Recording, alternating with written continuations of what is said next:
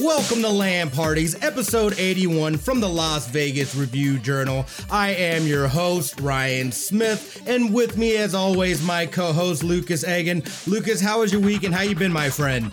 Well, my weekend was good because Ryan, we saw each other in person. Yes, which is a yes. very rare occurrence these days. Doing some virtual reality at Area 15 out here in Las Vegas. Uh, discovered some secrets to a temple and killed some zombies. So, uh, what could get better than that? By the way, by the way, for the record, for the entire audience, number one zombie killer right here. If True. you guys need it, Facts. just call me Doom Guy. That's that's my that's gonna be my nickname going forward. How was your weekend, Ryan? It was good. Uh, same, you know, that what an experience. Um, uh, that was absolutely amazing. Again, I hadn't done a lot of VR uh, before then, or or it's been years since I've done VR. So just to see how far it's really come, how immersive it really is, uh, I had an absolute blast. Obviously, we're still on Baby Watch 2021, so we're expecting her to to come here in within the next week or so. Uh, so we'll see how that goes. Everything we are planned, ready to go, and yeah. Other than that, it, it, has been good. Enough about us, though. Uh, our guest. Please welcome Gareth Coker, composer to so many, so many amazing games. We'll get into that. Gareth, how have you been? Uh, how was your weekend?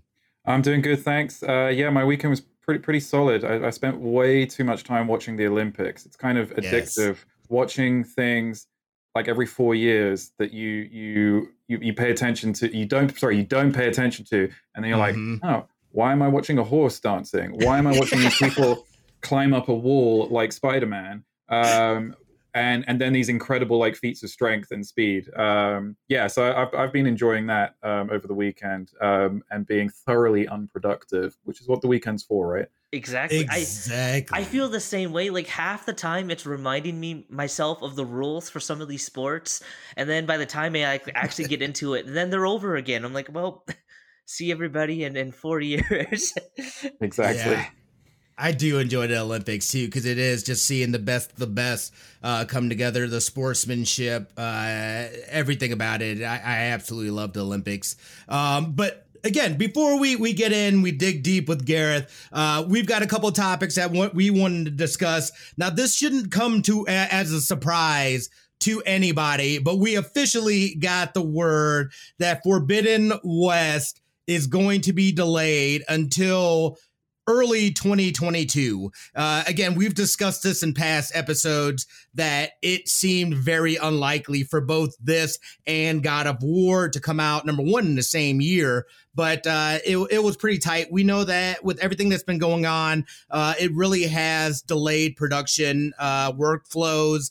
Uh, you know, it's a very unique time. So this isn't surprising. I was a little surprised about the fact that they're still talking about early 2022. I could see this even getting pushed back further. I was thinking probably like fall of 2022, and then maybe um, uh, uh, God of War comes out in 2023. But uh, you know, as a fan, as somebody that's really looking forward to this game coming out, I personally am fine with this. Again, I, I think we've learned a lot of lessons, especially recently in you know some companies coming out with a date and then they end up having a delay or they come out with a game and it ends up being unfinished and there's all kinds of problems. I have you know and i think they do a really good job of making sure especially on such a, a, a high level game to make sure that when it ships it is going to be 100% complete. There's not going to be any kind of craziness. So this is understandable. Uh, again as a fan a little disappointing but this just makes 2022 even spicier in the gaming world. What are your thoughts, Lucas? Yeah, you're right. Not surprising, and you know it makes uh, uh, next year even more stacked. I think I'm gonna start a 2022 games fund to just try and prepare myself for next year because there's gonna be an assault on my wallet that I just I, I won't be able to handle. I, uh, you know, I this is still obviously one of my most anticipated games. It looks fantastic. The first game was so amazing and awesome. I it, it's going to be interesting because if Breath of the Wild 2 does in fact come out next year, uh, I just hope that they're far enough apart. Like like I think my biggest uh, regret with the first game is that it kind of got overshadowed. It felt like a little bit by Breath of the Wild since they both came out in in relatively short order. So I hope mm-hmm. that one comes out earlier and one comes out a little bit later just to give them both time to shine because they both look like great games. But yeah, next year is just going to be amazing and I can't wait, but I'm also dreading it a little bit because I don't make enough money for this. Yeah, eh, well, you know, and I, I think that's going to be one of the challenges of next year as well is just the fact that they're, you know, release dates wise, there's been so much that was pushed back uh, from this year that was supposed to be released. They already have games in the pipeline they're going to be released next year, so I think that might also create its own challenges. Is just figuring out good release schedules. Uh, maybe that shifts some other games because they don't want to compete with another game that's already scheduled to come out. So I, I think it'll be interesting. But yeah, this is this is one of my most highly anticipated games. The first game is is absolutely amazing. So you know, I, am I'm fine with them taking that breath and saying, "Look, we need more time. It, it's not quite there yet. We're gonna we're gonna take the time. We're gonna push it back a little bit." Obviously, the internet did what the internet did, and and you know what I mean. But I feel like people were relatively understanding, and again, I feel that this was kind of already anticipated. It would have been nice to have it this year, but with all the challenges, with everything that's been going on and continues to go on, uh, I think it, it definitely seems a lot more feasible to come out here in, in in early on 2022. So yeah, totally agree with that. And as as somebody that continues to struggle to jump into next gen, uh, it it does relieve a little bit more pressure. I don't feel quite as as urgent uh, to to jump in just yet, but Gareth, is this on your most anticipated list? Are you a Horizon fan? So uh, I'm actually late to the Horizon party. I'm actually going through the first game pretty much right now when I nice. have time. Um, so uh, yeah, I'm because um, I, I, primarily game on Xbox and PC, um, and uh, just it seems to be that Sony is making all of their games for PC anyway, so it's like worth waiting at this point if you're invested in that um, ecosystem.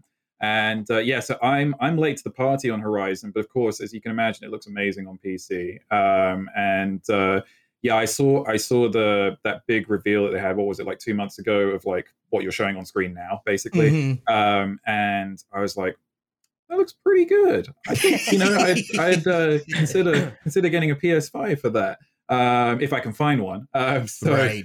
Um, so yeah, uh, definitely looking forward to it. And uh, and and speaking as someone who has been part of several delays in game development, um, Ori and the Will of the Wisp was delayed three times before release. Mm. Um, obviously, everyone knows about Halo Infinite's uh, re- uh, delay, which is you know going to be over a year now. And just having seen the the technical preview that's come out this last weekend um, and the positive response to it, you know, it's worth it to get it right on release day because you only have mm-hmm. one chance to make a first impression. And if that first impression isn't stellar, you, you've killed your game. Like there are there are like a handful of examples, No Man's Sky probably being the most no- notable, um, where the development team um, kind of has you know turned things around. Um, but generally speaking, you want to get it right the first time. I'm going to provide a brilliant segue for you now because I know what your next topic is. And another game that did not, you know, wasn't didn't really capture the imagination on release and then was kind of re-released as a new thing was Fortnite. If you look into the history of how that game was made, um, and it kind mm-hmm. of reinvented itself and became the absolute phenomenon what it is today. Look at that segue. I love it. I love it. Speaking of Fortnite, thank you, Gareth. Yeah, absolutely. Speaking of Fortnite, uh, we found out recently that Ariana Grande is going to be headlining uh, their next uh, big event, Rift Tour, and I absolutely love it. Again, and, and it's funny that you said that too, Gareth, because I was there. I remember playing the early access of Fortnite, and you know before there was BR and stuff like that, and just their shift into that has completely changed the game. What else has changed the game is their ability to put on these live performances. They've now changed the gaming space from more than just playing video games, but being able to have the ability to just go in and be a virtual hangout place for people to put on concerts with these big stars. This is huge. Uh, you know, again, I said I, I don't really play anymore, but I'm probably going to go into this uh, with my daughter because this is something that my daughter would enjoy. Just to be able to to have that experience and do that, and and and I love the fact too that they are teaming up with these big name stars, so they are truly creating, uh, uh you know, a one of a kind experience, and they don't go small on these things. These things have been huge. We know they've done uh, Travis Scott. Um, there's been uh, I can't think of any of the other ones uh, off the top of my head, but this is gonna be this is gonna be awesome. I'm gonna check it out. Uh, again, I I love the fact one of the biggest things for me is the fact that that Epic continues to innovate and push other people to then jump into these spaces, having events. Uh, for example, Destiny 2, uh, they've had a couple live events now, whereas before they had never done anything like that. So to continue pushing games uh, and and going into the space more than just here's your set parameters as far as uh, with the game, but now them inserting these live events and things like that, I think is so so cool. Um, again, those those that are that are younger or have parents that that enjoy Ariana Grande, I don't know what the rest of the lineup is, um, but this might be something that you want to check out. So yeah, it's fun to see them redefine the rules, and it's it's it's just pretty cool to, to see it happen right before our eyes. It's uh, I'm right there with you, Ron. I don't actually play Fortnite very much, mainly because uh, I'm just not good at the the core gameplay at it. I just I just watch myself die fast. Like that's basically it. But stuff like this is is just awesome to see, and it makes you more excited for what the future of this industry can be because you're seeing them now reach beyond what has been traditionally the quote normal scope of what gaming can be. So like it's it's cool and and yeah, my goodness, just just looking forward to see what else they have in store going forward. Yeah, Gareth, have you had the opportunity to check out any of these? And is this something that you've thought about? Uh, you know, being able to do something like this virtually, or something that you have done? I think like the the potential for doing something like this is, as as you guys have touched on, is is incredibly unique um, like just being able to do a live performance in a virtual space uh, i mean it, it gets beyond so many of the difficulties of putting on a live concert like physically now putting mm-hmm. on a mm-hmm. live concert physically and having people physically be in the same space is a very very unique thing especially if you know how to put on a show which is of course a science unto itself but putting mm-hmm. on a mm-hmm. show virtually you've you've got unlimited things you can do with the lights and the presentation um, which if you've seen the past fortnite events i mean they're absolutely nuts to watch um, like there's just so many cool things going on. But also, instead of being in, you know, the biggest venue like for orchestral concerts here in LA is like the Hollywood Bowl, which is fifteen thousand people.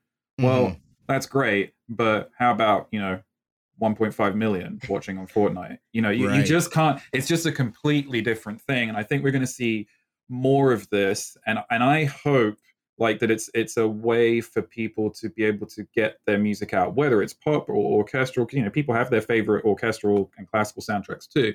Um, it's a way for music to be heard by more people which especially given that the pandemic has decimated the music industry is kind of what the music industry needs right now. Um, so um, I've definitely, you know, thought about doing it myself, but it's like I, I ha- you also need the platform. You need a game right. which like allows you to do that. And Fortnite is such a unique creation, and and it it provides a way for people to experience that. And I, I cannot begin to imagine the programming that it takes to be able to broadcast that to so many people. Um, not my problem, uh, but uh, um, but it's like it's a remarkable feat of engineering, and and I think what you're seeing with stuff like Fortnite and all of these various live events that are happening, we're just scratching the surface right now. Um, mm-hmm. What, what I'd like to say to people, you know, is I don't think the gaming industry has reached its golden era yet. I think we're about to enter it. Um, you're like you only have to look at the quality of games that are coming out right now and the quality of experiences that are available and the variety of experiences that are available. There is something for everyone, and the I mean, the the the quality is only going to get better and so the, the really the limitation now is only going to be one's imagination um, and that extends to what can be done in the gaming space so i'm just happy that i'm able to be a part of it at this. And uh, you know, if one of these opportunities comes up in the future, I'll be I'll be ready to take it.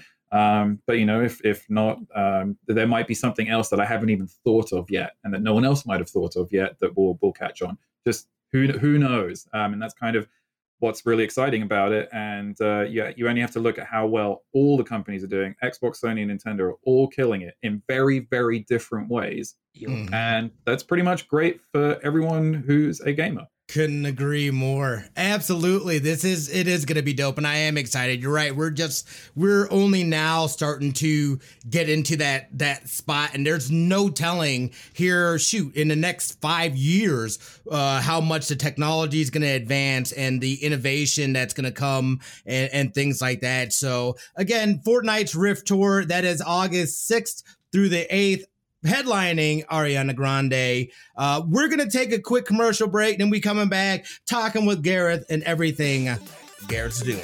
We'll be right back, guys. If you love listening to us here on LAN Parties, what's stopping you from grabbing a mic and starting your own show? And there's no better place to host than Blue Wire Hustle. Hustle was created to give everyone the opportunity to take your podcast to the next level. Or if you want to host a podcast and just don't know where to start, Hustle is the perfect place for you. As part of the program, you'll receive personal cover art, Q&As with Blue Wire's top podcasters, access to our community Discord, and an e-learning course full of tips and tricks. On and on top of that, we'll help you get your show pushed out to Apple, Spotify, Google, Stitcher, and all other listening platforms. And the best part is, you can get all of this for only $15 a month, the same rate as any other hosting site would charge you just for the initial setup. So if you're ready to do more than just listening to us talk about your favorite team or game, then make your voice heard and hustle. Acceptance into the program is limited, so get your application in today. To apply, go to bwhustle.com slash join. Check out the description box in this episode to find out more. But that's bwhustle.com slash join.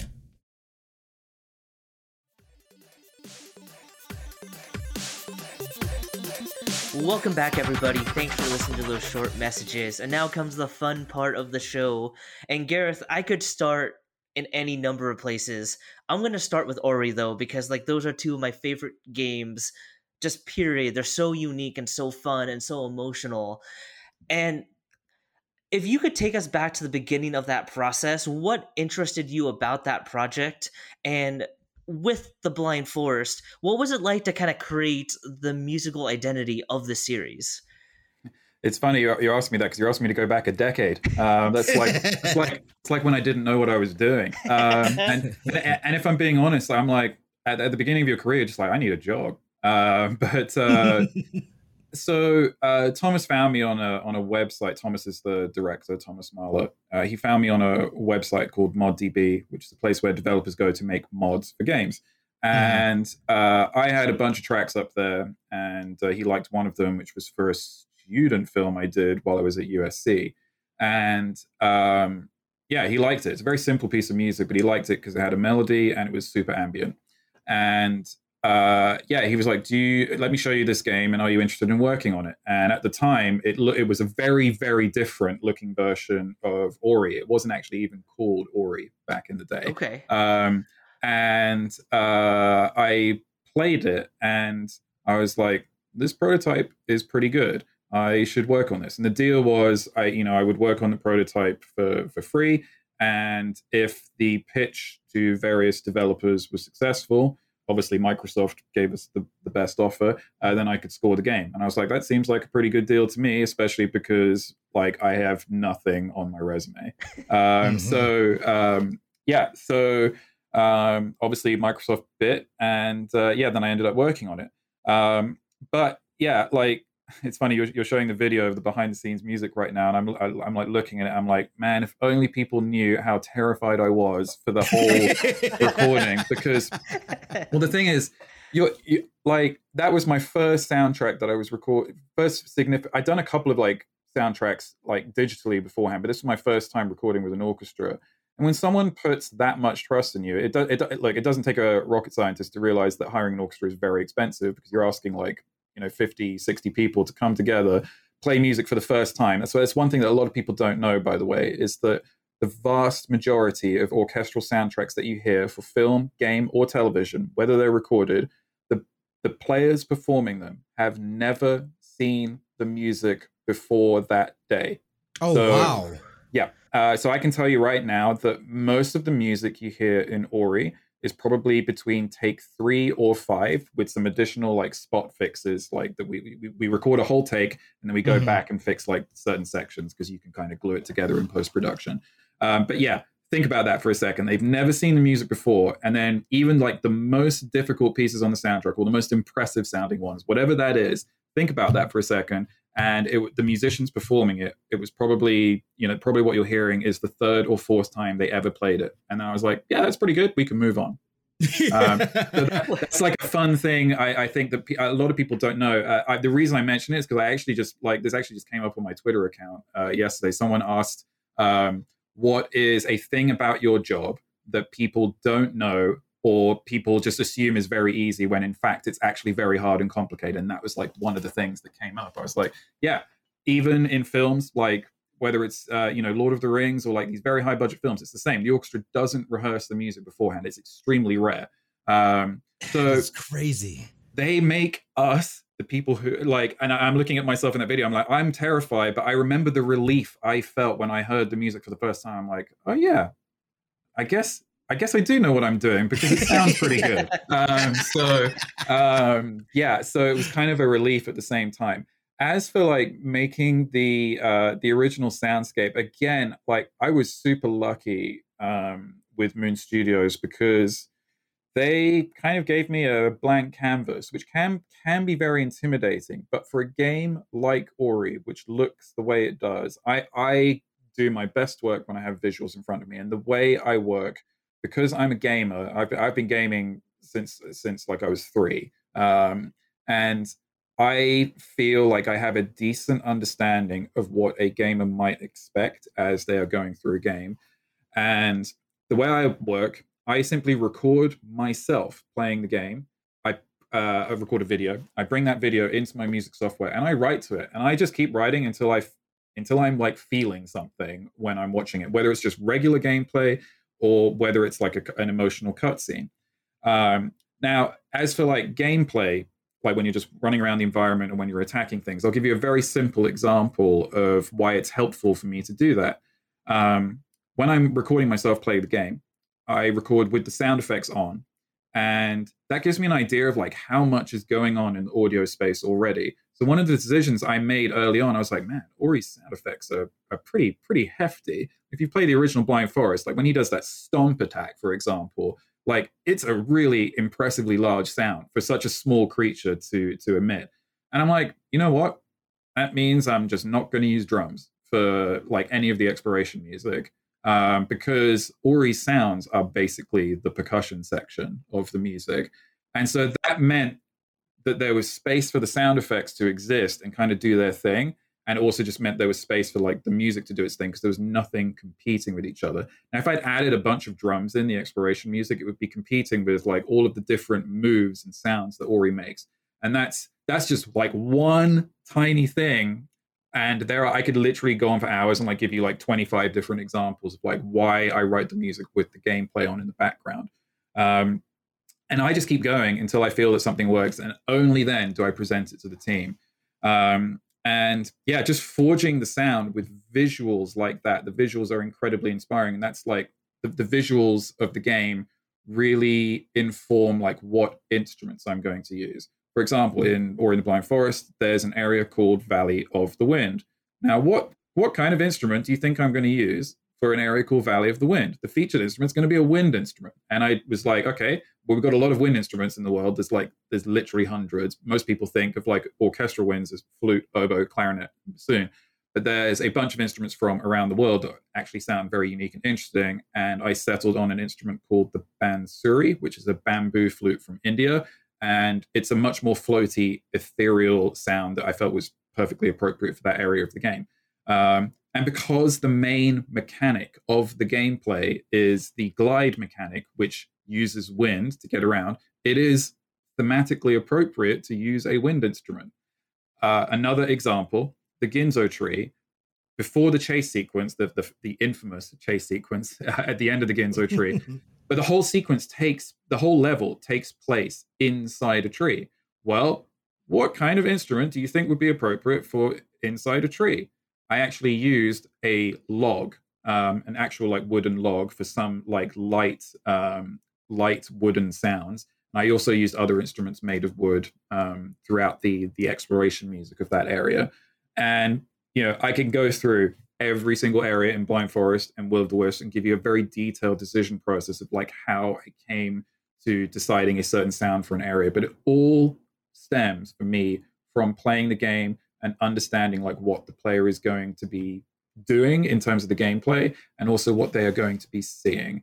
Um, and I feel for me that is how the best game music is is made. There is a unique synergy between the visuals, the gameplay, and the music. You can't you can't just slap amazing music on top of gameplay. Like it'll be it'll be satisfying to a point but it'll never feel fully integrated. The best game soundtracks have the gameplay and the visuals written uh, in mind um, at the same time as the you know so it can all work together. So how do you how do you know when you've hit that that just that synergy? Is it just from you know because you've you've played the game then you're scoring it and everything like that. Um, when do you know that you're like oh that's the sweet spot. That is it. I, if, if i could answer that question easily i would put it in a book and then i would sell that book and then i'd probably be able to retire uh, because but you know how when you're playing something great, right? And you just know, you just there's a sequence that you just know. I, I, will tell you the sequence where we kind of knew that we had something special. I mean, I think you know what's what I'm going to say. Um, the the first sequence that we actually like properly produced in terms of gameplay and a cutscene all working together was actually the Ginso tree sequence, and most people remember the chase sequence, understandably, because it's a very intense period of gameplay. Um, but actually, the reason why it's so effective is because everything before that and after that is centered around that pillar of the chase sequence. So as you're exploring, you're kind of working your way up. You, you enter the tree right at the bottom of the tree, and you have to work your way up to the top. Um, and the music gradually changes the further up you go. If you if you go through the level, um, you'll you'll notice subtle shifts in the music, and there's like a mini boss fight where it changes, and then you get the bash ability, and then it changes again and then you get to the corrupted heart and it changes one more time. And then once you've freed the corrupted heart the music changes again into the chase sequence because you now you've got to escape from from water that's rushing up. So mm. you kind of instead of like music being the same intensity you kind of like have it changing throughout and then there's this like big burst with the chase sequence. However that's not the end of it. You finish the chase sequence and you think you're done. You're like oh yeah you've just finished the chase sequence probably one of the hardest sequences in the game and uh, Ori's relieved on top. Oh no! Then we have another cutscene, and you, it's your first time being introduced to Kuro, the antagonist. Uh, so like the pacing, you've gone from like ten intensity to like one, and then back up to ten again, and then Ori, you know, Ori gets pushed off the cliff by uh, by Kuro, and then wakes up in the Thornfelt swamp.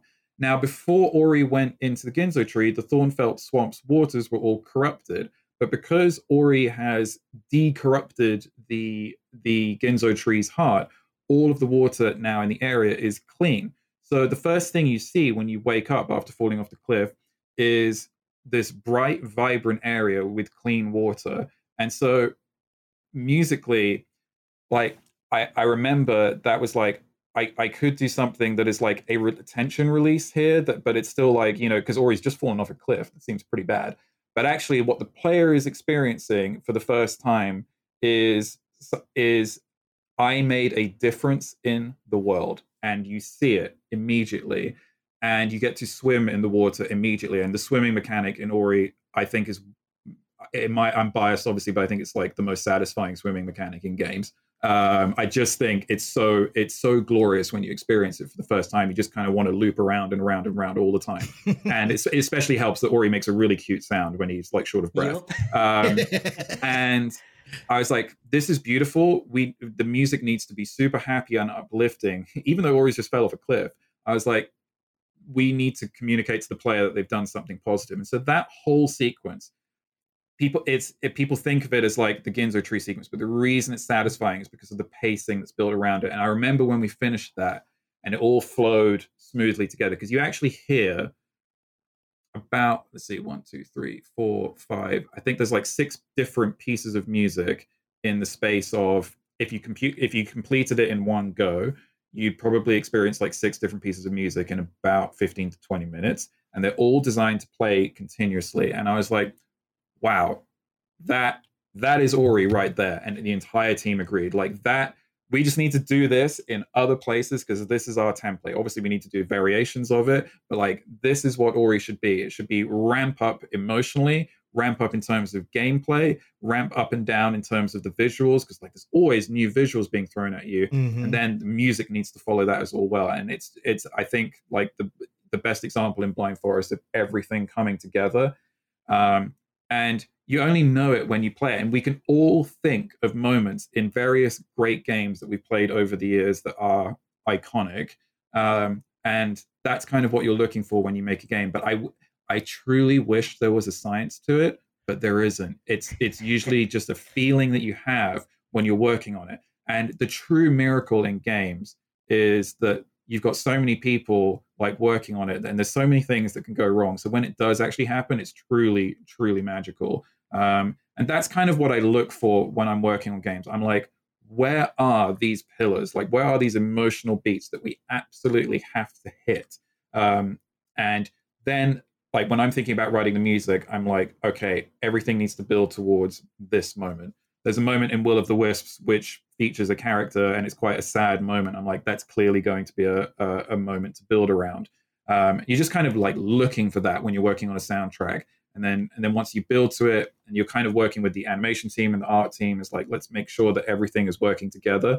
And then hopefully you can create more of those magic moments. But it's it's so hard. And so when you do experience it in a game it's it's like the, it, it is the best thing ever. Let me ask you about will of the wisp because you know in in any medium having a sequel that's able to recapture that magic of your you know initial experience into a world is so darn hard which is something that that that the whole team did amazing at with will of the wisp. What what sorts of things do you have to change when you're coming back to a world as opposed to creating it for the first time? And i think i think you know you and i are thinking of the same sequence um i guess without giving away any spoilers but uh, that that emotional sequence in particular did that come naturally to you? Is that something that you really had to kind of like bunker down and, and think about how best to portray musically? It's it was my first time doing a sequel and you know, when the the music for the first one is so loved, it's like, well, I want to do something new, but it can't be too new. but if it's not new enough, I'll get criticized, and if it's too new, I'll get criticized. So it's like, what, what are you going to do? Um, so, um, and and ultimately, at the end at the end of the day, it all comes down to what the story is doing. Um, obviously, we kind of created a musical DNA in the in the first game. So th- there is that like overall sound that people are expecting. Um, but then you're like, well, where are the opportunities to deviate from that sound? Perfect example is the Moldwood Forest. Um, like this was the first time we'd kind of done horror in an Ori game. But I was like, well, what is horror in an Ori game? Because it's not like we can't just go and do a Dead Space soundtrack because that's that's going to be too much. It's just not going to feel it's not going to feel appropriate. But I was like, well, what's the actual story behind the Moldwood Forest? Like, what are we trying to do here? And the the Moldwood Forest, the gameplay mechanic is the entire area is basically shrouded with darkness, and you can only move through the environment by by finding light sources or creating light sources yourself. Um, and if you stay in the darkness for too long, the screen envelops in total blackness and you die. Um, and it's what's revealed to the player later on is that you're being stalked by Mora the spider um, as you're working through the Moldwood forest. And so I was like, okay, we've got a character in the forest. This isn't just like creepy exploration music. Oh, brilliant! You've you've literally found uh, Moldwood forest footage. Thank you. Um, so um, so I was like, okay, well, we got a character that's stalking you. I'm like, that means we can have a theme. So I use the exploration music for Moldwood Forest to establish Mora's theme. And I was like, I think this is going to work on a really creepy piano sound. And like most people would not associate piano with Spider. Um, but I was like, this kind of works because the piano is so deliberate and precise. And you look at how Mora moves later on, it's quite deliberate and precise. Uh, and I was like, there's something creepy about this that works with the environment. And piano is an instrument we use a lot in Ori anyway. Anyway, the when you actually have navigated your way through to the Moldwood Forest and reach Mora's lair, you eventually engage in combat with Mora, and the melody that plays is like the boss fight version of the melody that played while you were exploring. It's much more epic. Man, you are you are killing it with this footage that you're lining up. Um, thank you. Um, so um, so yeah, so now you're like hearing an epic version and dramatic version of the music that's been stalking you while you've been exploring the, the Moldwood Forest. And then, of course, you know, it's not really a spoiler to say that eventually you kind of have to defeat Mora, but like the the environment uh, is all lit up after you defeat Mora. So it's like, so it actually wouldn't be appropriate to have the same music play, like that same stalking, like exploration music. So I'm like, huh, well, we'll just make a, we'll use the same melody, but I'm going to tweak it slightly to make it sound more uplifting and happy because we've resolved, we've, we've resolved the area's issue. And so on the soundtrack, there's um, the track's called Shadows of Moldwood. That's like the dark stalking track. Then there is the track "Mora the Spider, which is the boss fight music. And then the the happy uplifting track, which is the resolution of this environment, is called The Darkness Lifted. But if you listen to them carefully, they all use the same melody. Um, and uh, I forgot what your question was. Oh yeah, no, no, you're good. You're good. So uh, you know, talking about when you have a musical DNA created from the first game, finding that balance of, of pushing things in new directions. Right, eh, right. That that was like the horror example, and I was uh-huh. like, yeah, it was, it was, it all stemmed from story, um, and like what are the characters doing? Because mm-hmm. the one thing about Will of the Wisps is there's a lot more characters than in than in the first game. Mm-hmm. In the first game, Ori's on screen for most of the time uh, your encounters with Kuro are actually very brief. So there's not actually that much time to establish a theme for Kuro. Whereas in Will of the Wisps, um, we spend time with Kwolok, um, who is a much loved character. Um, and Kwolok's with you in Act 1 and Act 2. Kwolok's a big giant toad. Um, we spend time with Mora, obviously, and Mora's an environment. Then there's the Moki, which are the cute otter-like creatures, which are kind of like all over the environment. Um, and then, of course, Naru and Gumo are, are, present much more in the story, like with with interstitial cutscenes. So the, there's a lot more chances to use thematic material. Oh, and of course, there's the second antagonist in the game, Shriek, um, and Shriek mm-hmm. has her own melody too, and Shriek kind of pops up here and there over the over the soundtrack. And so we're able to use the same ideas for Ori One in terms of like let's make sure that the music fits each environment perfectly but now we've got more room to develop the melodies because in Ori 1, I basically rearranged Ori's melody a million different times for each environment. But this time I could be like, well, we've got Mora's music theme that can be just used in that environment. We've got Kwolok's theme, which can be just used in the environments where Kwolok is in. And that adds much more variety um, to the soundtrack. Um, the last thing that I would say is that due to budget and technical reasons, um, we you know if, if he's doing a sequel it usually means the first game was successful. Mm-hmm. um, and it gave me much more of a capability to change the music more often as you progress through the environment. What i mean by that in the first game it's generally one music track per environment. But mm-hmm. in this uh, in the second game it's multiple music tracks per environment and they change based on what ori's doing um, or what ori has done very simple example at the very beginning of the game. Ori uh, it wakes up in uh, a new land um, and everything's pretty dark and he's pretty sad because uh, he's just lost his adopted friend ku who is a character from the end of the first game. Uh, they went on a flight together but they got struck by lightning and ku's in one part of the, this new land and ori's in another part of the new land. Ori has to find ku. The melody is super sad um, and forlorn while you're working your way through the environment However, you get to a point where you get uh, it's the you get the sword. We just simply call it the sword in the game. I think it's called Spirit Sword or something. Um, and I'm like, okay, well, we're in the same environment, but for the player, Ori just picked up a sword, and that's the first time Ori's ever had a weapon in Ori 1 and 2. That's probably pretty cool, right? Um, so I used the same sad melody, but I changed the accompaniment to make it feel more peppy and exciting and upbeat. Um, because at this point, the player is probably smashing X because it's their they've literally just the, the, sword. And if you and if you swung the sword in Ori, it's really impressive. Like there's lights everywhere. It's it's very very very fun. Yep. And we give you some simple enemies to kill. I'm like, well, the music probably should be more upbeat, but I want to make sure that the player knows it's like in the back of their head, we've still got to we still got to find Ku. So it's like a mix of that sad melody, but something more peppy and upbeat with more momentum. It's like, yeah, the player, you're you're doing something. Um, and there's like a million examples of that throughout the soundtrack, um, where we're able to like change the music more frequently based on actions uh, that Ori is completing in the game. I'll give one more very simple example. There's a room in the ancient wellspring. It's a platforming puzzle room um, that is one of my favorite rooms across the, the two games. Basically, you have to work your way through the room, you pull a lever, and then the room rotates by 90 degrees. The platforms stay in the same place, but the room rotates 90 degrees. And you have to then navigate again through the environment, pull the lever again, platform uh, room rotates 90 degrees, and you do that three times and you eventually get to the end. Each time you pull the lever, the same piece of music plays, but in a slightly different way. Maybe it's got like Mm. slightly different instruments, or the tempo is slightly quicker, or the pitch is slightly higher. But we made three different recordings for that room to like communicate to the player that like this is a puzzle room. And you know, did I have to do that? Nah, probably not. But I was like, actually, it was a fairly cheap thing for me to do because I'm like, well, I'm basically just using the same material, just in a slightly different way. And there are some players who are going to absolutely fly through that room and complete it really quickly. But there are other players who might spend a long time in that room. So I felt like I was catering for both.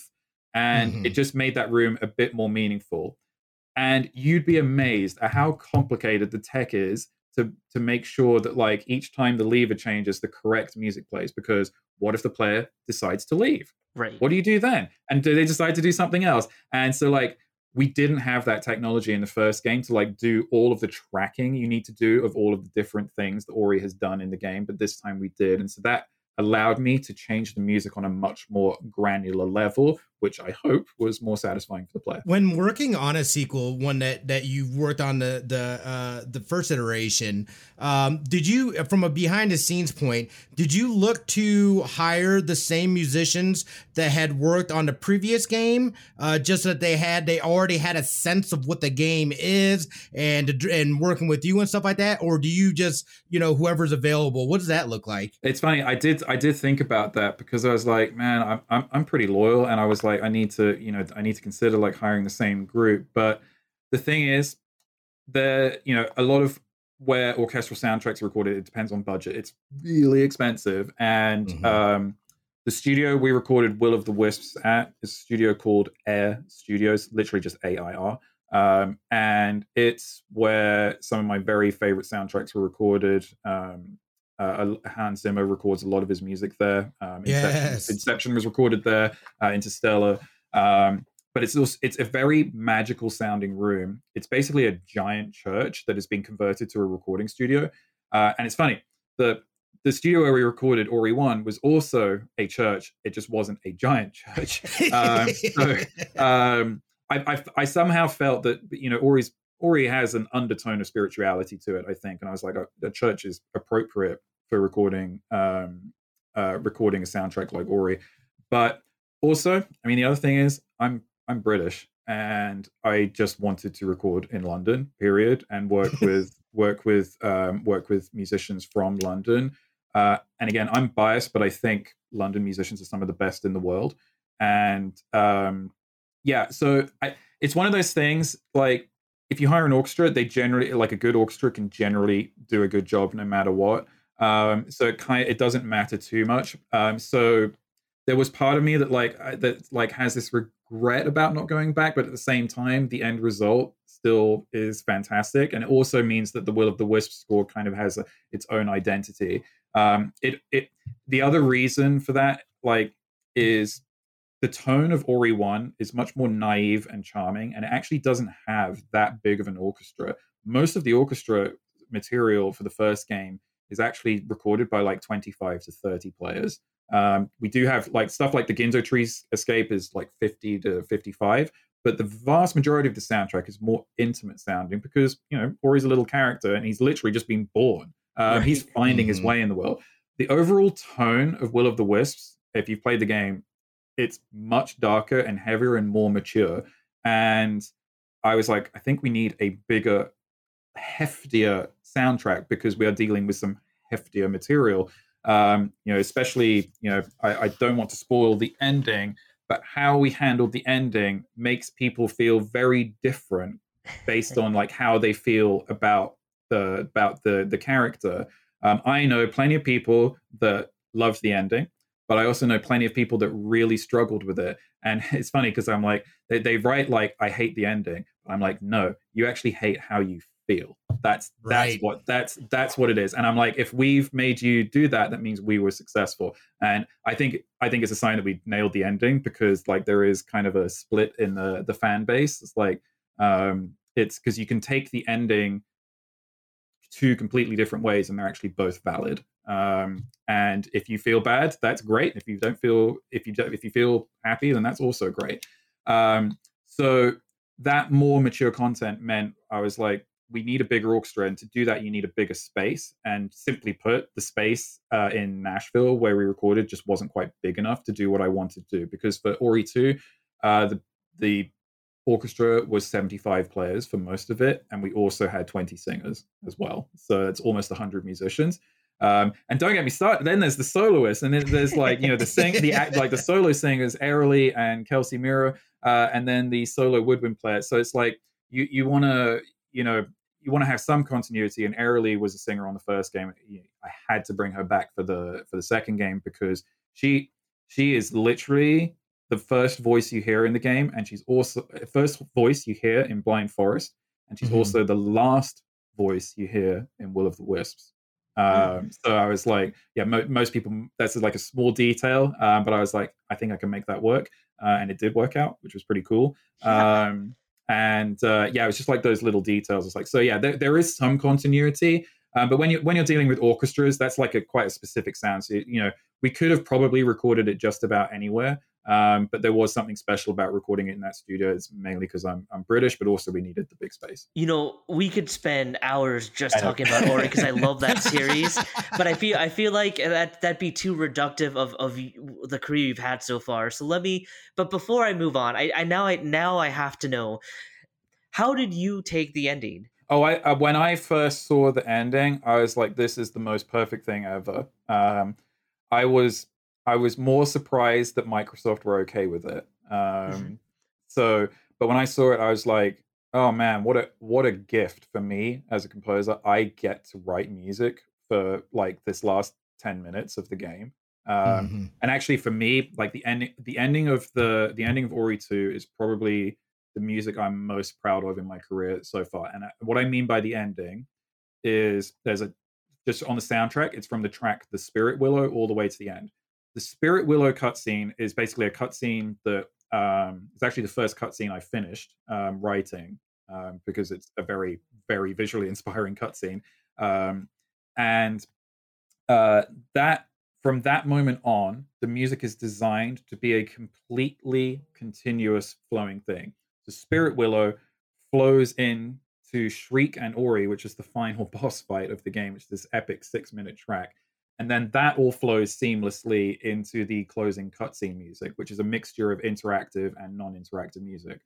I still don't know really how I managed to put all that together because it's incredibly complicated. But uh, I guess I was just kind of in the zone. Um, yeah, that like when when I saw like how everything played out, I'm like, man, what a gift! I just like have to get this over the line.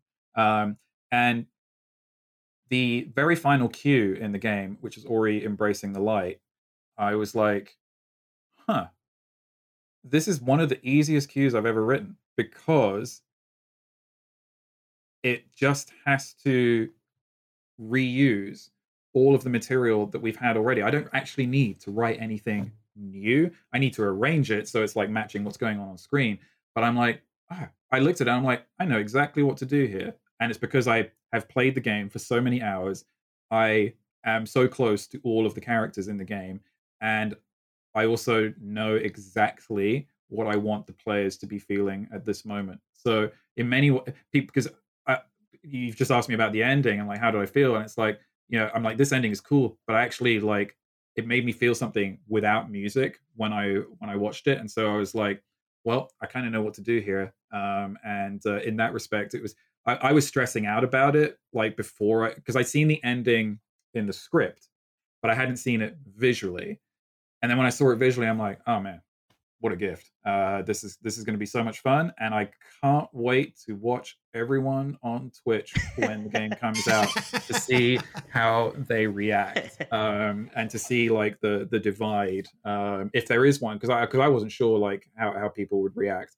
Um, and uh, that is, by the way, one of the most satisfying things about Twitch and YouTube, which you don't really get if you're all working in film or television, is you get to see real time reactions of people oh, yeah. playing the game and reacting to your work.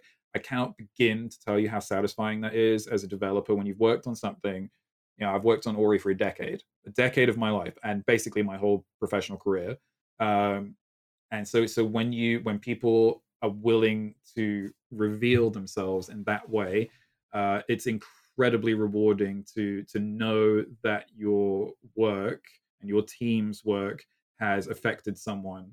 Uh, what I like to say about music, because you know, a lot of people, you know, the thing about Ori's music is like, oh, it's emotional. I'm like, I am kind of guiding you into a way of how, like, how you want to feel. But actually, what I feel like I'm really doing is opening up your brain pathways to feel exactly what you want to feel, which is you know why that ending is so important because like the the music i don't think is directly telling you to be happy or sad. It's just opening your brain pathways to feel exactly what you want to feel. Um, that's kind of what i was trying to do and that's what i feel like the best music does especially in scenes like that. It's not always explicitly telling you how to feel. It's trying to make that connection in your head um, to a feeling that you've had um, in, in, you know in your past. Oh I got a little yeah bit and job well job well done there obviously and obviously with with the awards and nominations that have come with that so obviously you're uh, we're not alone in, in feeling that uh, i wanted to touch on immortals Fenyx rising because I find that game so interesting because when I think of like mythology, generally, like in my mind, they play it as like the super self-serious, uh, like like sometimes like overly dramatic, which is very much not this game, which is part of its charm. You know, it, it's it's more lighthearted. So when you approach that project like were you surprised at the tone at first that they were taking? And and what was that process like? Um i know you commissioned to get a couple of instruments made to kind of help with the soundtrack. Um yeah. so what like what was that process like with with Fenyx rising? Well i, I remember i remember when uh i i first uh visited the the studio in quebec and i was like okay this is this is different because uh, they they had me they had me come out and I, I got to play the game um, and the first thing that struck me about it was the visuals. I was like, okay, we're doing Greek mythology, but it basically looks like a DreamWorks movie. Um, mm-hmm. And I was like, and, and, the tone of it is like a DreamWorks movie. I, the reason I use DreamWorks over Pixar is because I think DreamWorks movies are generally slightly more lighthearted. Um, and then you get to the the voice acting. I'm like, oh, okay, we're doing that kind of voice acting for this. uh, instead of like super serious Prometheus and Zeus. But the thing, the great thing about mythology is you have complete creative freedom on like what you can do in terms mm. of mm-hmm. how you can present something because it's all that it's literally the definition of mythology. Um, it's mythical, so nothing is truly like correct as long as as long as you're like you know you've got your like rough foundation in place. But it gives you such a freedom in how to tell your story. And if you actually look into what's written about the Greek gods, I mean, you can go this ultra serious route and that they were all dark and messed up, but actually it seemed like they kind of like to have a lot of fun. Uh, uh, I feel like the Greek gods would have had a good time in Vegas. Um, so, mm-hmm. uh, so um, uh, yeah, so um, uh, so I, I, looked at that. I'm like, okay, this is kind of the light, the light-hearted score, and I, and a set soundtrack. And the way I thought about the soundtrack, there's kind of like three attack methods into into dealing with it it's dealing with mythology, and you know, obviously, one of the reasons they hired me is because it's it's not really a secret that I that I do the magical thing reasonably mm-hmm. well. Um, I, I, I, hope I'm not sounding uh, you know too egotistical by saying that, uh, but that is kind of my thing. Um, and uh, so th- there was one aspect to it like that I think they definitely wanted, Um, but then, like, there's the orchestral aspect of it, and my approach to that was to think of it like Disney Fantasia, um, because there's something like, even though the the game itself isn't like dark and heavy, it's it's it's still it, to me it's over the top, but in a different way. It's it's in a welcoming welcoming way much like when you actually go to disney itself like all the characters are exaggerated. Look at look at how everything moves in this game um, and look at the visuals. Everything's exaggerated when you're actually fighting a creature and you kill it the monster goes flying like 100 meters into the distance. Like why? Why is that? Because it's fun right? Like uh-huh. that that's that's it. There, there is a sense of fun behind it. I was like okay we can have some fun with the orchestral it's like not serious orchestral music all the time. It, it like the boss fight music might sound serious, but it's also the I wanted the music to feel like it was having fun. Um, and then there's the last, so it's, it's, it's like the the orchestral element, which is you know not too dour and serious, the magical element, and then there's the like traditional Greek element.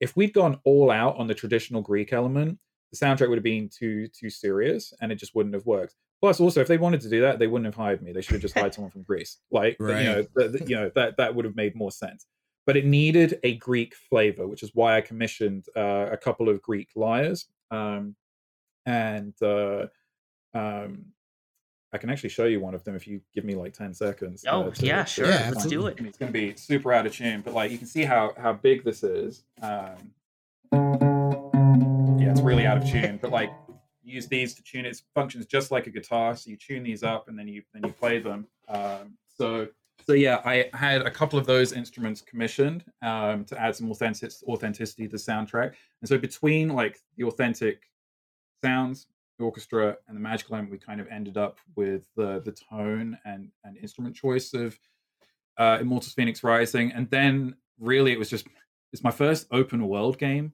that I've written music for, and man, you just need to write a ton of stuff um, because mm. there's there's like this massive island, and each island has its own theme. Um, just a brief primer on the story. Typhon's the big bad god, and he's imprisoned five of the good gods. Um, and each good god has their own region. So Aphrodite has her own region, Ares has his own region, um, Hephaestus has his own region, and Athena and Hermes uh, and Zeus. And you basically have to rescue each of them from their from their from their regions, and they all have like a different storyline that plays out in each region. Aphrodite's region is all very beautiful and lush. There's fruit trees everywhere, and it's very green. Um, Hephaestus's region, because he's the he's the god of the forge, his environment is literally a giant forge. Now, as you can imagine, the music for a giant forge area should sound very different to the music for a um, a, a lush and beautiful area. Um, so we had music that was thematically appropriate for each area. Um, but the real thing that I'm like most proud of in this soundtrack is that the music changes whether you are walking, flying, riding a horse, or in combat. But it's all part of the same overall piece of music, but it changes on the fly based on how you're traversing the environment and whether you're in combat or not. And I still to this day don't really know how they got the tech to do that properly, and it was it was absolute like uh it, it it drove me crazy like getting the first version of that down because I'm like how how do I even like start to figure this out? But basically I started with the flying, which is the easiest. The flying is the it's very fun to fly in Immortals Fenyx Rising. I'm like, well, we'll just use I, I, feel like I'm giving away all my tricks now. I'm just like, we'll just use a wind instrument for flying, um, because because like it's it's very light as well. So I was like, you know, wind instruments do sound light, and so it's it's very ambient while you're flying. The horse riding piece has a lot of momentum and has a little bit of tappy percussion in it, and like a little bit of like strumming. So it's it's got momentum in it because when you're riding a horse, it's fast. Uh, when you're walking around, that's like the the normal piece of music, which generally just plays something melodic. Um, and then when you're in combat, well, I haven't used any drums yet, so let's use some drums for the combat. So once I figured that out, then it was like, okay, well, you need to now do three of these, three of these suites for each environment. So there's like Hephaestus, suite one, flying, combat, horse, walking, suite one, two, and three. And then you need to do it for every other environment as well. And so there's like 18 of these interactive suites. And then there's boss fight music. And then there's cutscenes music. Oh, and then by the way, we have these Vaults of Tartaros, where there's like these massive epic puzzles, uh, which are like kind of platforming puzzles, or like you have to shoot a bow. Um, there's even like uh, pinball, um, which if if you if you just type in Immortals Fenyx Rising pinball into YouTube, enjoy. Uh, it's, it's really bizarre, uh, but it's very fun. Um, and I was like, okay, well, I guess all of this needs music, and so I think like the total amount of music on the soundtrack is like 210 minutes, um, which Oh, is wow. a lot. Um, uh, but I had a, such a great time working on it because of the style and tone of the game. Like, I think that is a game which not a lot of people knew how to take it when it came out because I think a lot of people may have thought this was going to be a serious game, but like I know people who have jumped into it um and you know with with no expectations um and because of like how fun and lighthearted it is it's kind of a change of tone from a lot of the serious games that are out there right. um and and if you look it's funny because greek mythology has been pretty well covered the last few years oh we've yeah. had god of war that's one tone we've had hades completely different tone hmm Immortals Fenyx Rising. Completely different tone. And I think they're all very successful in very, very, very different ways. And that's kind of cool. And it just goes, it kind of illustrates my point about mythology. You have the freedom to do whatever you want as, you know, as long as it works. Um, so yeah, again, I'm not sure if I really answered your question, but I, I covered some cool talking. points, No, no, that was, that was and I'm glad that you enjoyed the time because obviously you've you've spent more time with with uh, uh Myths of the Eastern Realm. Yep. Uh, so obviously you're entering a, a, a different sector of of musical influences there. So was it was it hard to transition while keeping that tone in place, or was it was it fairly easy to to make that jump? So so yeah, it was actually the same philosophy, Uh-huh. like in terms of the in terms of like the approach, the one I've just described. The, the main difference was obviously that we're now like the you know it's still orchestral music, Mhm. but with a focus on more uh Chinese sounding harmony because the Greek the Greek scales, which use like the traditional like Western scales that we're used to, are very different from Chinese scales. Um, so just it just affects the notes that you choose. So that's like the first fundamental difference. The other fundamental difference, obviously, can't use any Greek instruments in China. Um, so, but but this was very interesting because I worked with Ubisoft uh, Chengdu on this, their Chinese one of their Chinese studios, and wow, did they give me an education? So the best thing that they did for me was teach me about various Chinese instruments and when they existed, and they gave me this spreadsheet and I was like, okay, well, oh boy, I'm, I'm, I'm going to have a bunch of rules to follow here. Um, but there was a reason for it. So if you go back a bit further into my discography, I did a an add-on pack for Minecraft called Minecraft Chinese Mythology, Mhm. and so so I already did have some experience. Um, I'm just looking up uh, the spreadsheet because I, I still have it because it's it's really interesting. Give me one sec. Um, and the Minecraft uh, the Minecraft mythology soundtrack was set during a certain era of the uh, of, of of Chinese history, and uh, I'm just going to tell you which era it was now. Give me one sec. There it is. Okay, so um, Minecraft Chinese uh, mythology was set during the Tang Dynasty. Tang Dynasty was year 618 to year 907 AD. Immortals Fenyx Rising Myths of the Eastern Realm is set during the Qin Dynasty, which is 221 to 207 BC. Oh man, So almost an a thousand year difference. Now, as you can imagine, there are some instruments that might not have even been around, like in the Qin Mhm. Dynasty. And the most famous example of this is the Chinese violin, the erhu, which is spelled E R H U. It's that sound that you hear in literally every Hollywood movie, Mm. like that is vaguely set in China. It's kind of like it's it's it is the it is the tropey instrument because it just has that sound that you can immediately identify. But I'm looking at the spreadsheet right now, and it, and literally by Erhu, it says first of all, it's too common. Like they don't want me. They they wanted me to use some more esoteric or less used Chinese instruments.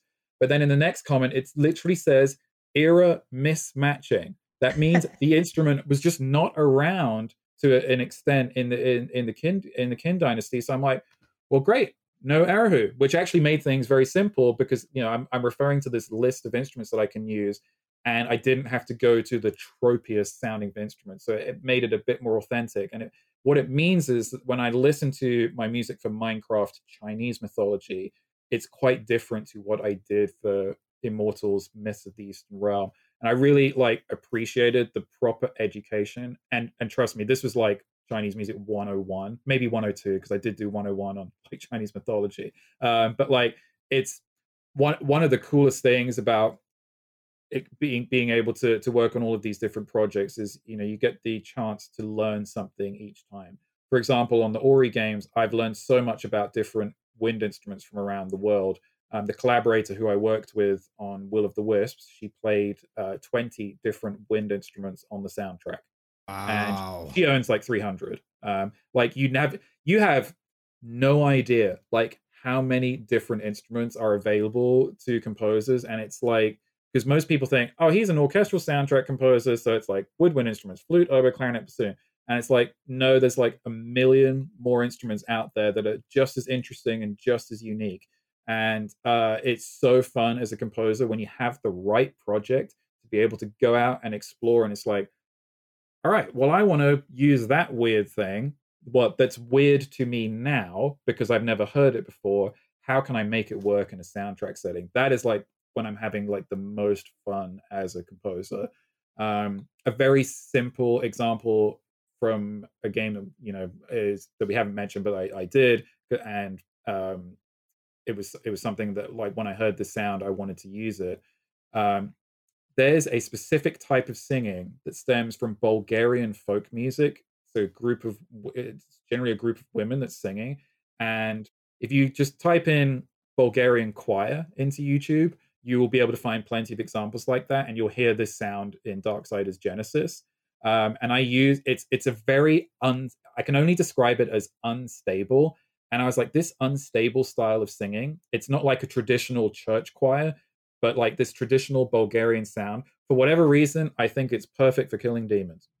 Um, and I put it in the music, and I'm like, yeah, this is perfect for killing demons because I was, you know, you're amazing. this is incredible. I, I can't get over like how quickly you found that. Um, I, I, guess I did just tell you to type it into YouTube. like, um, this might actually be the group that I hired. Uh, so they, they weren't wearing their traditional costumes when we recorded, but um, this this might be one of the groups that I hired, or at least some of the singers might have been involved.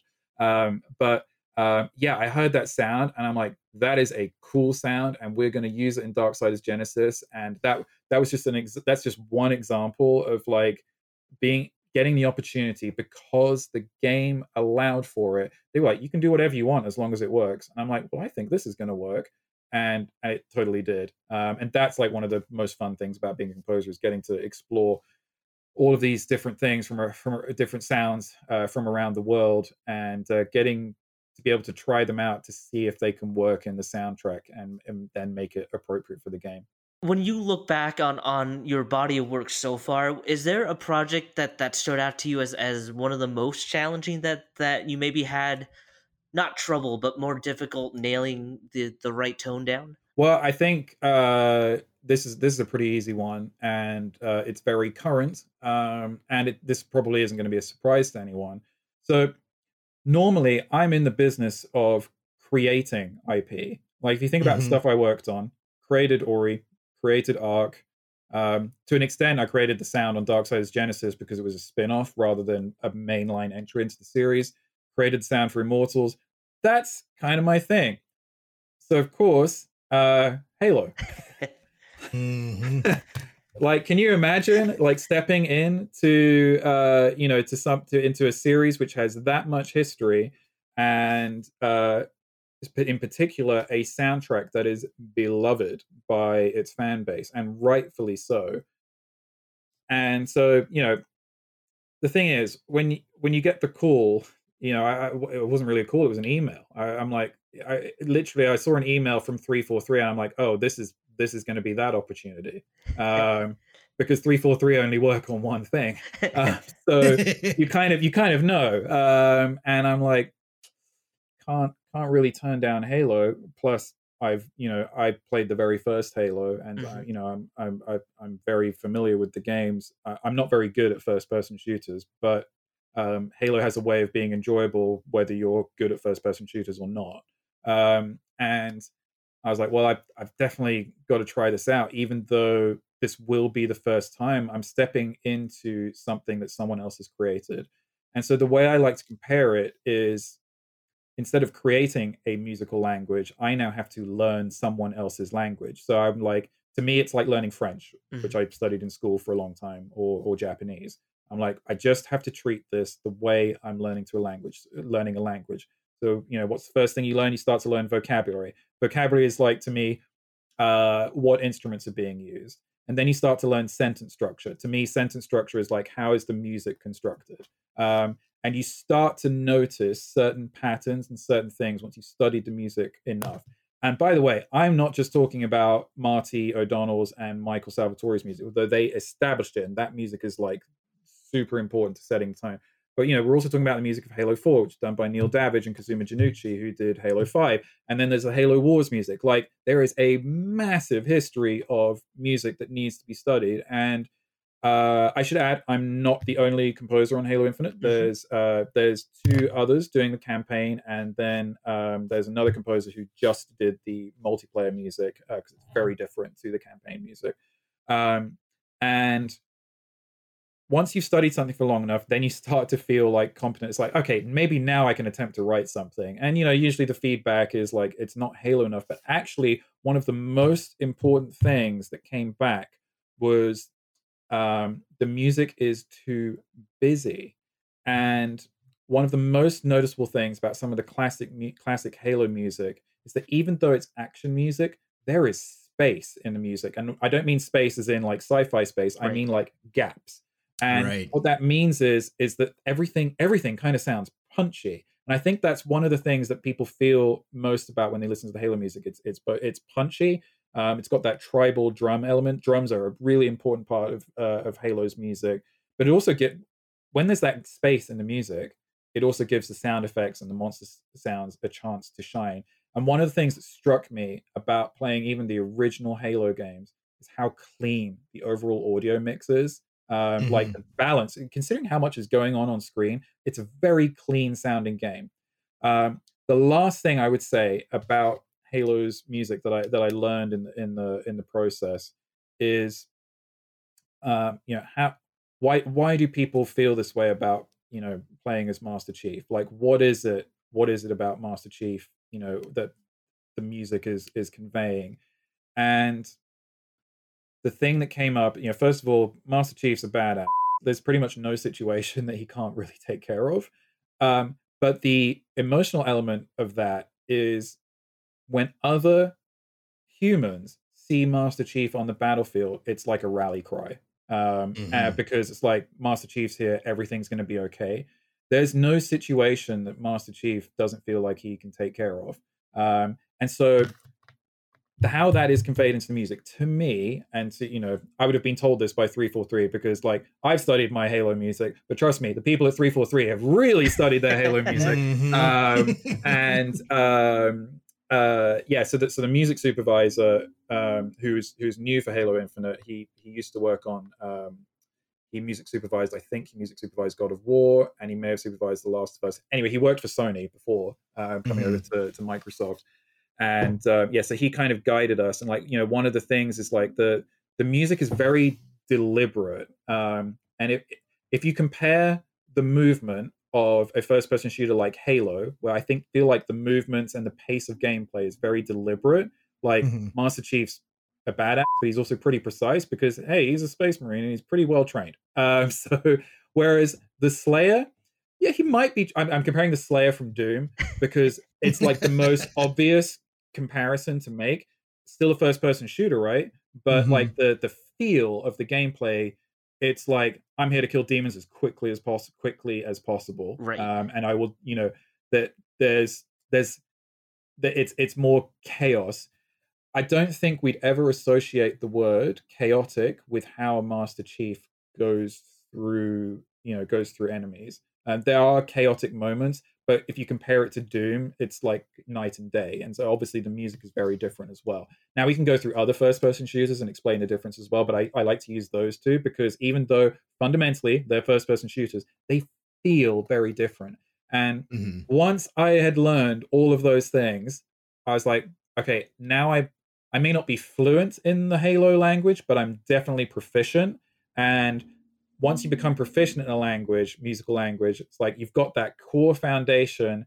And then, of course, you can start to do your own things with it. But you can't do that until you've learned the until you've learned the basics and and actually the intermediates of of the language. Um, so that that was the most challenging. But of course, it's also satisfying when you pull it off. And the, I'm not going to lie, when the technical preview came out, and I I didn't know that they were putting literally an hour of original soundtrack into the the menu because um, mm. there's the multiplayer element. The multiplayer element has this cool post rock thing, which is you know it's very different and it's perfect for the multiplayer. Uh, but they would put it. They put like an hour of music by myself, Curtis, and Joel. And I was like, "Oh boy, uh, now we're gonna get some. now we're gonna get some reception." Um, and and fortunately it's been overwhelmingly positive. Um, i'm of the opinion that you'll you'll never be able to please everyone. Heck i didn't even mm-hmm. please everyone in ori too, and i created that. So it's like um, you know um, because you know there's, there's going to be some people who will never be able to get beyond the original. Like the, right. I, I, and, and i totally understand that because it's it's so hard to recreate the original. You've already touched on that yourself and that's totally fine. Um, but i think object uh, like I, in my opinion i think ori 2 is a much stronger soundtrack than ori 1 but ori 1 definitely has some hit pieces but ori 2 is a better overall soundtrack in my opinion because uh, i think it emotionally delivers on a much deeper level because of everything i set up in ori 1 basically right. um, and also because i kind of knew what i was doing uh, in the second one um, but um, yeah so so my goal is like you know even if i can't please everyone if i'm pleasing like 90 to 95 percent i'm probably doing pretty well. Um and i i you know i i obviously hope that as many people as possible are satisfied with what we've done for halo because i uh we you know we're trying to make sure that it feels like halo but of course we want to make sure that we can move the halo music into the future as well. Uh, and obviously the verdict will be out when the, the game is is finally released. Uh, not gonna lie, I'm pretty pretty nervous about that. Though the technical preview has been incredibly positive because the technical preview, just for you know, just for clarity's sake, it's not a beta test. Like it's right. it's the beta before the beta. Right. Uh, so the fact that it's gone as smoothly as it did and that people are generally enjoying the game is is really positive, and it makes me uh, uh, very optimistic for what's coming. Um, and I'm we talked about delays earlier. I'm very glad they delayed the game because, as I said, you've only you've only got one chance to to make a positive impression, and you know, I think it's fair to say that Halo is a pretty pretty big release this year. So, uh, yep. um, but uh, yeah, so, so that kind of gives you that that's like probably been the most challenging project to to date. Mm-hmm. Um, but I'm very glad that I did it because I think, but you know, between myself and Curtis and Joel, we we it was it was a learning experience for all of us and we we realized that yes we we can actually fit into the to the halo universe and also do our own spin on things as well um would i you know would i do it again well i have to get you know if if there's more halo coming we'll have to wait and see if that offer comes um there are other franchises I'd like to work on, most notably, and I've been pretty public about this. I'd love to work on an Assassin's Creed title one day. I've, nice. I'm I'm so one of those crazy people that has played every single Assassin's Creed and every single DLC.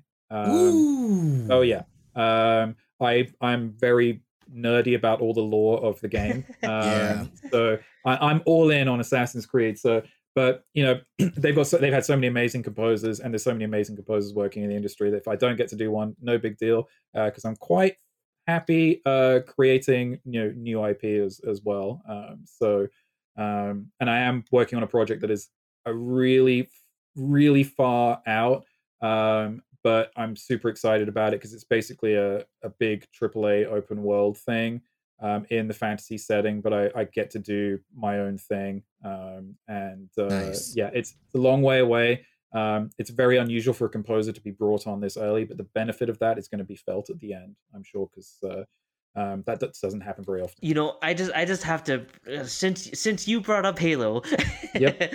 I it's it's funny because I've been a, a, Halo fan since the first game uh, as well, and it's it's one of those few series that like you think of the music like near the forefront, right? Like I think that's pretty yep. rare mm. in in almost any medium. You think of the chanting, the piano, the yep. kind of rockish mm-hmm. track that that plays. Yep. So when when you know that gamers have very ingrained preset expectations or, or memories of a soundtrack, is that challenging and, and limiting on, on how creative you can be and uh, without trying to get you to be specific, but working with with other composers, does that how how much does that make the process easier or more challenging? Well, one uh, one thing I've kind of touched on this already. Um, one benefit is having a music supervisor. When you when you have multiple composers, you kind of need someone to coordinate coordinate them all working together. Um, you know, Halo's a big game. There's a lot of music, and you know we need to spend a lot of time on getting it right. That's why there are so many composers, and I think we all actually bring something slightly different to the table anyway. But a music supervisor kind of keeps us all on track. The other benefit of a music supervisor is they can filter all of the feedback from the studio. So we're not like dealing with 20 different opinions. It gets kind right. of filtered. It kind of acts as a barrier. And I'm not saying that doesn't mean people at 343's opinions are invalid, but when you're creative, you don't want to be dealing with a bunch of different opinions. You kind of need, you kind of want to have like one person that you report to. Um, mm-hmm. That's so, so that that's the first thing. Like having a music supervisor um, really really helps with that. Now you mentioned like you know, Halo's very associated with with with its music, and rightfully so. And it's funny because there is a there is pressure in a way, but actually there isn't because there's an expectation from gamers especially Halo fans, that certain pieces of music are going to play. Like, if you start up the game, you kind of need to hear the choir chant, right? like, you know, so what what are we going to do? Like, you know, how much are we going to change that? And um, you know, it's you know, you're not going to touch the original riff, but maybe we can take that choir chant and after like 30 seconds of people hearing the bit that they that is really famous maybe then you can take it somewhere else um, but there's pieces in Halo that are uh, as iconic to Halo as like the Star Wars fanfare is to Star Wars or right. the Imperial March is to Star Wars. You got to have them, right? Mm-hmm. Like you know, and, and, it's funny because it's like um, this comes up all the time. It, it, even came up in Ori. It's like I, I remember the end credits came up in Ori, right? In Ori two, and it's literally the exact same piece of music that we used in Ori One. It's even the same recording. I didn't even bother to record it it's like, it's, because because why would you? Like it's it's Light right. of Nibel, and it's it's it's a time it's a timeless recording. I think even if I tried to record it again, it might not sound how it sounded six years ago. So it's mm-hmm. like, well, I'm just going to drop it in. And and there were comments. There was one comment. This is I know you're not supposed to read the comments of the but I do. Um, and there was one comment that actually really annoyed me that said, oh he was lazy he just dropped and i'm like lazy you got you got three and a half hours of new soundtrack in ori 2 and you're going to call me lazy no i actually the reason i actually put reused it because i was like the, the game ends and i'm like light of nibel is like you know they play the same music at the end of every mainline star wars music does anyone complain no you kind right. of expect to hear it right um and i was like you know what light of nibel was kind of you know the end game anthem. And I'm like, I'm just gonna I'm just gonna put that at the end because it feels like the perfect thing to play here. Uh, mm-hmm. Because it is the end of the story, like the curtains, the curtains raised. Um, and uh, yeah, I was like, no, it's not lazy. I actually just think it's intelligent reuse of music. Um, mm-hmm. And so, you know, there's certain spots in game in games and films where you can like drop that, you, you can drop the banger basically right. you, you, you want to drop that tune that everyone loves but you can't overuse it what i like to call it uh, you know i like to call it the golden bullet um, and in ori 2 i actually don't use ori's theme that often in the music because i know how powerful it is and i also use it a ton in ori 1 and i'm like mm-hmm. i'm only going to use it when i really really need it so generally speaking, we only really hear it in the boss fights of Ori because that's like the moment I need to communicate to the player, like, yeah, you can do it. Mm-hmm. And so I saved the most pronounced epic version of Ori's theme to play in Shriek and Ori. The first half of the Shriek, the uh, sorry, the first phase of the Shriek and Ori boss fight really just focuses on Shriek's theme, and it's quite it's quite scary. Mm-hmm. Uh, then there's a like a chase phase um, where the music like just kind of transitions, and then when you get to the third phase of the fight, the music transitions into something much more heroic, and that's where I drop the beat for want of a better word. But you know, but but it is because what I you know I've read the comments when when that theme kicks in, like I know how powerful it is for the player, and because the player hasn't heard it that much in the game, but they've probably most people who play Will of the Wisp play Blind Forest, but they they're, they're familiar with the theme at this point. So when they hear the theme in its like most epic form, it feels super satisfying. And so yeah. for I think it's the same for Halo. Halo has these iconic tracks and themes, and yes, you want to hear versions of the originals, but also the great thing about a good theme is you can arrange it in so many different ways. And frankly, it's composition 101. One of the first things you're taught as a composer here's a melody that you've written. Now write it in five completely different ways, but it's still recognizable as that melody. That is one of the first things, at least for me, that I I you know learn to do and it's actually something i still try and do every day is write a melody and then vary it like if you know if i i don't have i have plenty of work to do these days but like if if if i if i want to do an exercise then it's like take a melody and change it because and, but still make it recognizable. That is like one of the most basic skills uh, a composer will ever need especially for film and games because we have we rely on themes so much. And the great thing about halo's music is that there's a lot of themes have been written for us already. So it's like hey we've got a we've got a great foundation material here um, but for example there's you know there's a new antagonist in in halo infinite that's not a spoiler um, mm-hmm. because mm-hmm. we uh, introduced that antagonist in the trailer that came out last year, and the music that plays under his monologue is this really grindy, deep cello and bass theme. Um, and at the end, oh, you found it brilliant. Um, so uh, um, that's never not going to entertain me. By the way, the fact that you can do that so quickly. Um, so yeah, so yeah, this monologue, it's like there's there's bass underneath it, but then later on in the track, we start we take I, I combine this Brute's bassy theme, and then on top of it, I add one of the more heroic Halo themes, one of the classic Halo themes. So you've got like the the bassy theme of the villain, and then you've got a classic Halo theme on top combined. Because this is a call out in this monologue. It's a call out to Chief. And I'm like, well, what would be better than to combine these two themes into one piece of music? That's been the real fun of like exploring the Halo Halo music and all of its history, and then like what can we do to to bring that you know into Halo Infinite? What can I do to make it feel new? And then the most fun part is like, mm, how can we combine it to make something like really interesting and, and weaves together? I love that too because you get you get that familiarity, uh, but then you're also able to take it then into a new direction and continue to tell that story, uh, you know, uh, audibly uh, but using you know these these pieces that people are familiar with and yep. and they can connect with, uh, I think is fantastic.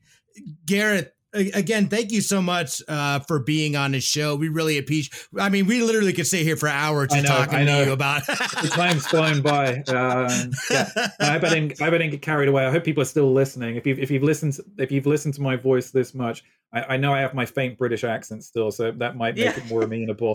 Um, I haven't completely lost my British accent that's, that's yet. Totally even though I've been here on. twelve years. Um, so, uh, but yes, thank thank you for uh, indulging my lengthy answers. But I, I hope they're informative because there's probably some stuff here that people don't really know. Because um, there's a lot that going into. I think a lot of people think that the composer sits in their ivory tower and the, the soundtrack appears, but there's there's seriously so much thought that goes into it, especially in the soundtracks that we really love and remember. Hopefully, I gave a little bit of insight into that. No, absolutely. I I, I know that personally. I, I, learned a ton as far as just the process and and what you guys are going through, and just being able to get into the mind of of being able to.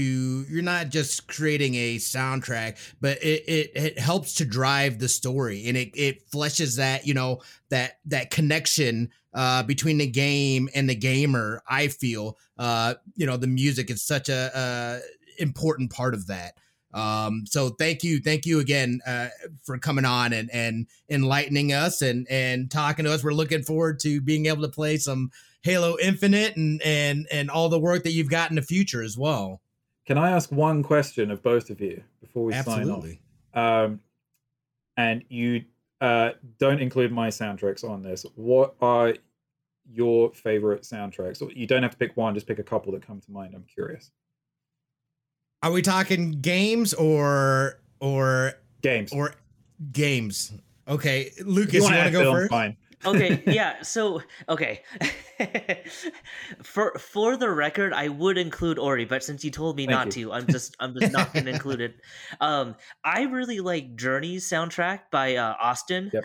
Um, I think that the the the build up to to that to the ending is just so emotional and and so just satisfying. Um, and that whole game as an experience is just so satisfying. So that's right up there.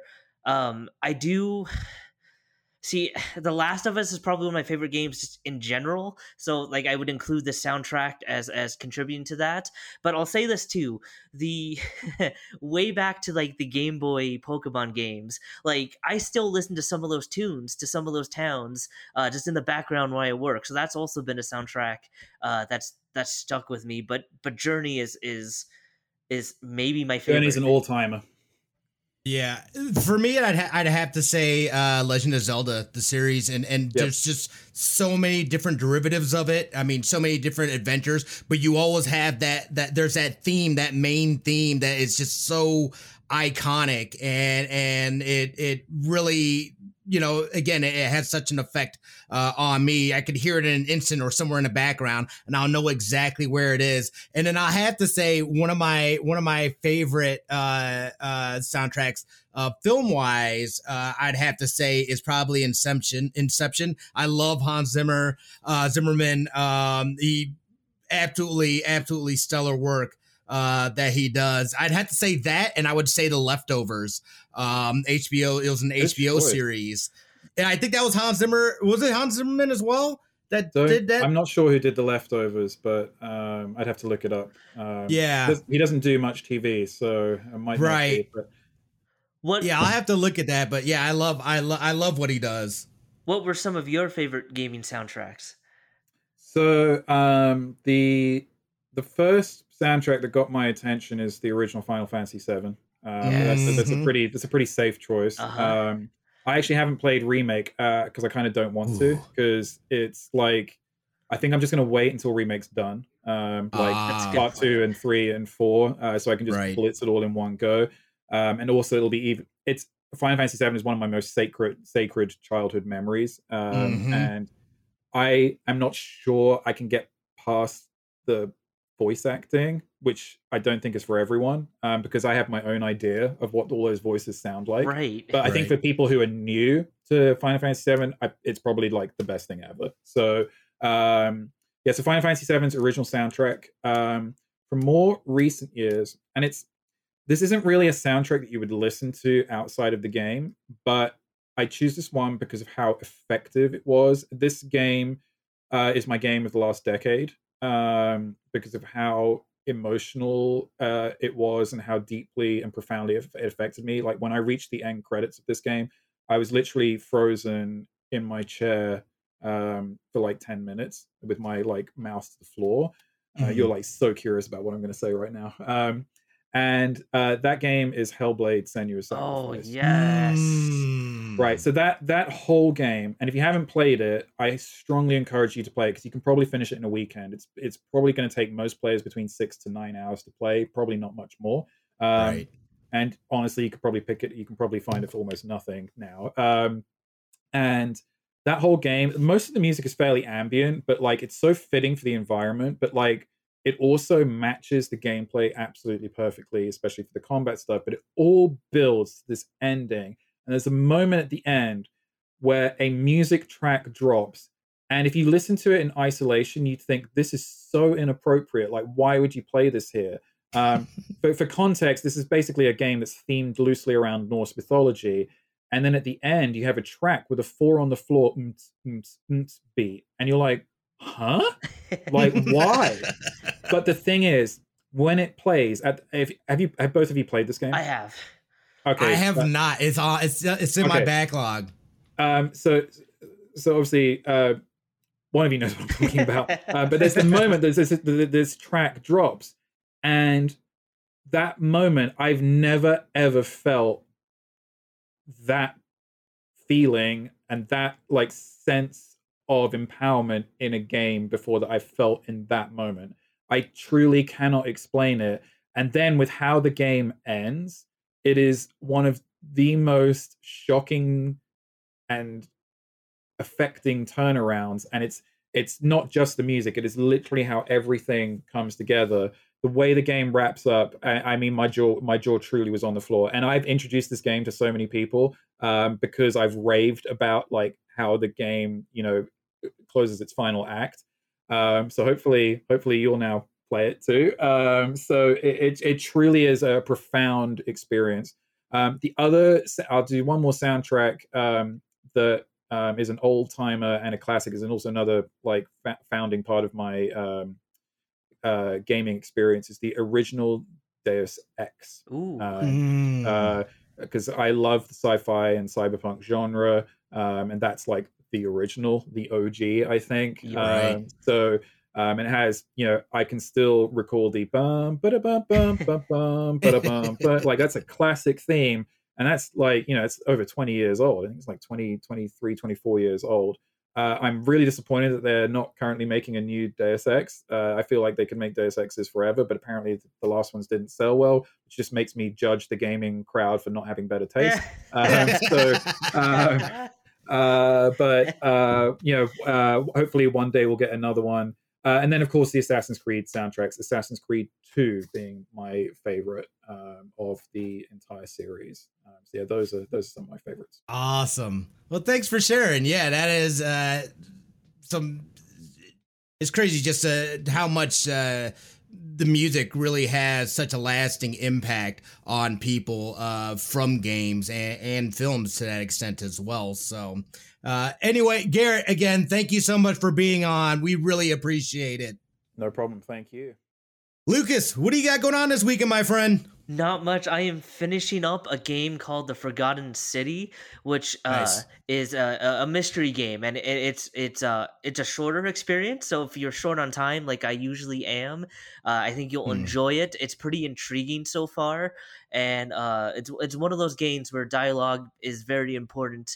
Uh, so uh, right up my alley, and then has been the theme since it's been released uh, chugging through uh, Legendary Edition Mass Effect, which uh, I'm nice. just I'm just a slow gamer, so this is why it always takes me forever. But oh, it, it's glorious still. It's still glorious. What about yourself? Where Ryan? Where are you up to? So so we so my girlfriend has not played any of them so we've been taking our time uh and i've been letting her really dive into like all the dialogue options uh through mm-hmm. the game so I, am. I'm, I'm more letting her drive the experience and i'm kind of just sitting back and experiencing again with her. Um, but I, I'm a, uh, I'm more, I'm, I'm most curious to play three again, just because I think that's the one, obviously that the a lot of opinions split. Uh, so I'm kind of curious how that will be coming back to it with the benefit of uh, time since its initial release. Nice, yeah, and yeah, yeah, and you know, I, I still need to. I just finished up uh, the first one uh, here a few weeks back, so I didn't realize when I first went through that that I had gotten to a point where I couldn't go back and do side quests. Luckily, I saved it, so I'm gonna go back, finish up the rest of the side quests, and then go through and beat it again so I can move on to the second one. And then, uh, you know, I, have been playing um, Tribes of Midgard, um, which I'm having a blast playing. It's it's hard, it's challenging, it's a different uh, type of game. It almost reminds me of like a uh, uh, Asgardian Don't Starve uh almost kind of. So like that was it, i've been having a lot of fun. One of my buddies got it. You know that that game you can have up to 10 players uh uh playing in a lobby and stuff like that as well which is really cool. Uh so yeah probably doing that you know i'm on my destiny grind uh as well. So we should be finishing up uh metal gear solid 5 uh here within the next couple of weeks. So and then of course baby watch. baby watch. we're just waiting for baby to get here. Baby watch 2021 so uh, anyway, thank you guys again so much for joining us. Don't forget, uh, hit us up on the tweeters at LAN Parties Pods, at Lucas Egan, or at Smitty2447. Uh, we hope you guys have a fantastic rest of your week. And you already know what it is, but I'm going to say it anyway. We love your faces.